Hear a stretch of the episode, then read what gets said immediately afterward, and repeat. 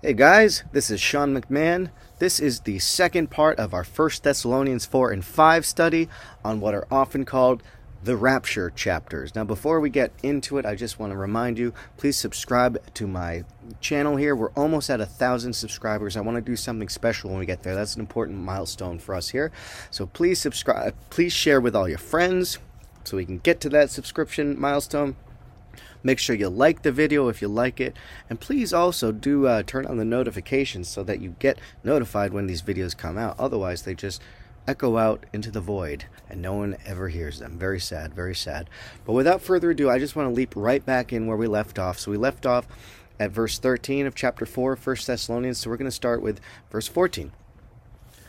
For since we believe that Jesus died and rose again, we also believe that God will bring with Jesus those who have fallen asleep in him. Okay, so let's look at that language. Asleep in him. Asleep. Now, this verse will be our first clue that perhaps sleep might mean something which relates to death, since Paul has invoked Jesus' death and resurrection, right?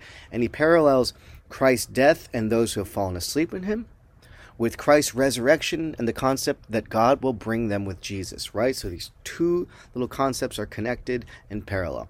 Again, he groups Christ's death with the concept of those who have fallen asleep in him and parallels that with Christ's resurrection and the concept that God will bring them, the resurrected ones, with Jesus, right? Follow?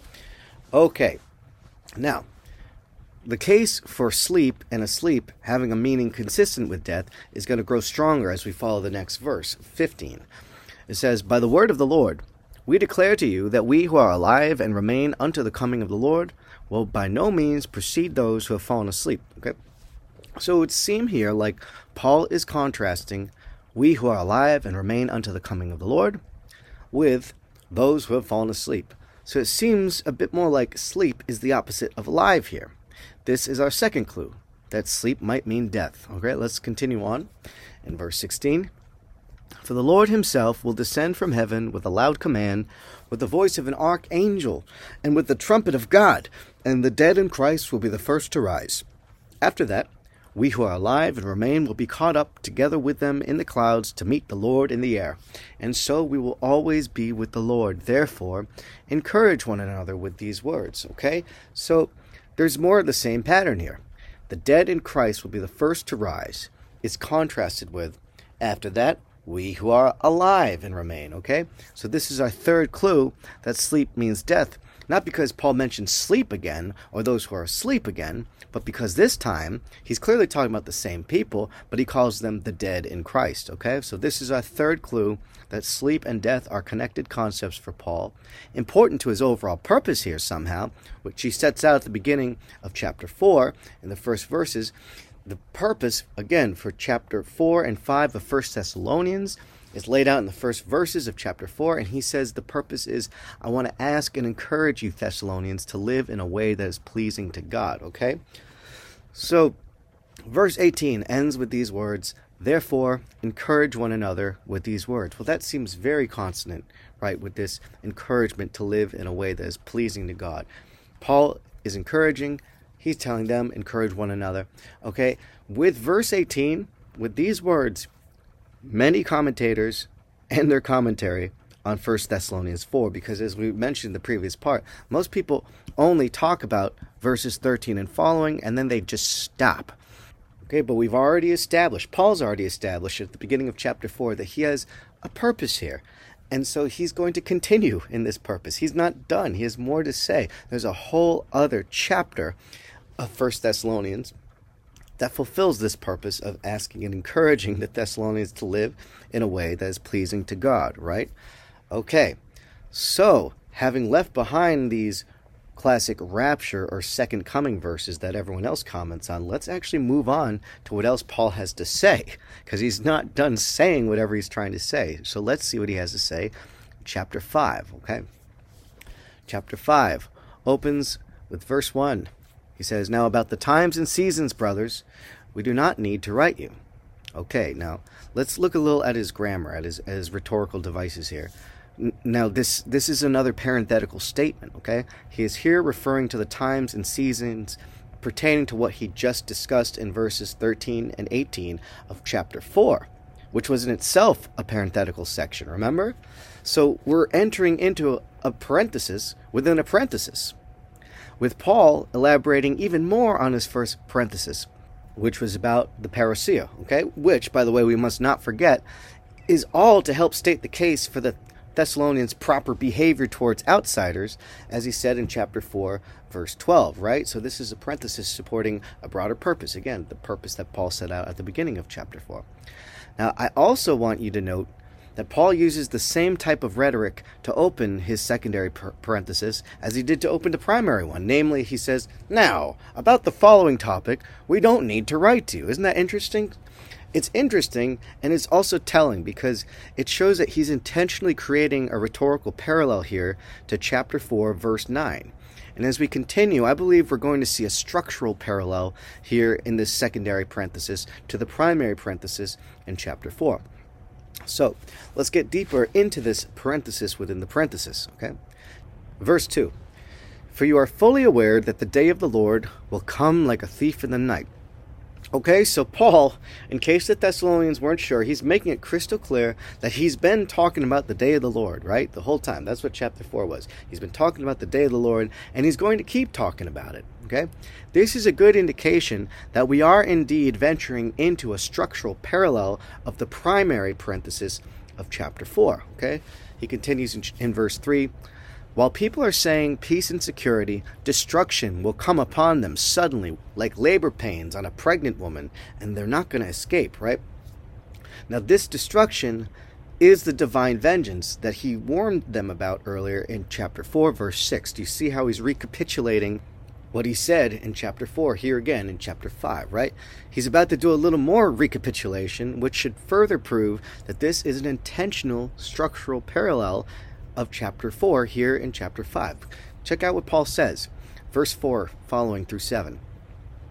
But you, brothers, are not in the darkness so that this day should overtake you like a thief. For you are all sons of the light. Sons of the light, right? And sons of the day. We do not belong to the night or to the darkness.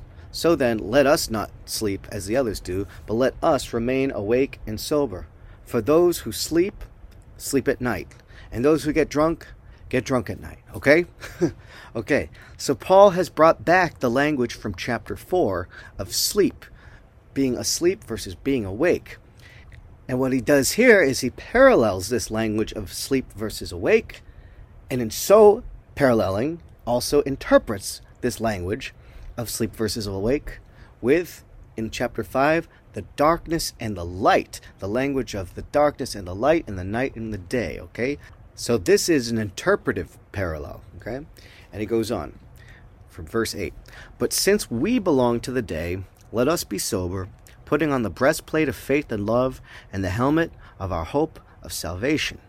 For God has not appointed us to suffer wrath, but to obtain salvation through our Lord Jesus Christ. Okay, so he's saying something that shouldn't be surprising for Christians. He's saying, We're believers, we're faithful, we're not going to suffer wrath, we're going to be saved through Jesus. Fair enough. Nothing surprising here, right? But check out where he goes next.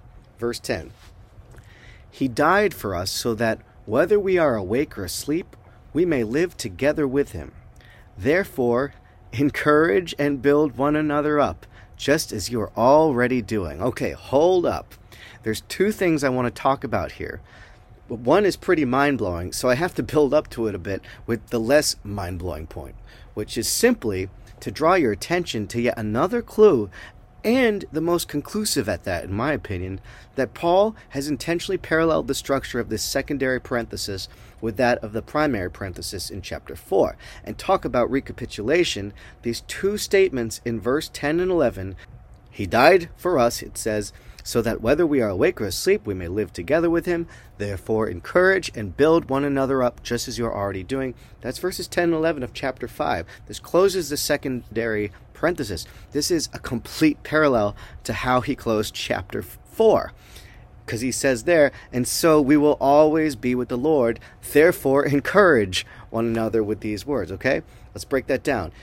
Chapter 4, he ends with the words, We will always be with the Lord. Chapter 5, he says, Whether we are awake or asleep, we may live together with him. Okay, so it's talking about inclusion. Inclusion. Everyone will be together in the Lord somehow. All the parties involved that he's been talking about will be in the Lord. Okay, chapter 4, the next thing he says is, Therefore, encourage one another with these words. Well, he says the same exact thing at the end of chapter 5. Therefore, encourage and build one another up, just as you are already doing. Okay? Total parallel.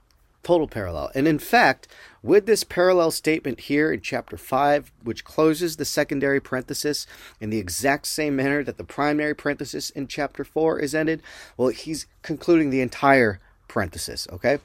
So we need to step back and appreciate just how much rhetorical work Paul has put in to intentionally and clearly showing what he's trying to say here. And what exactly is he trying to say here?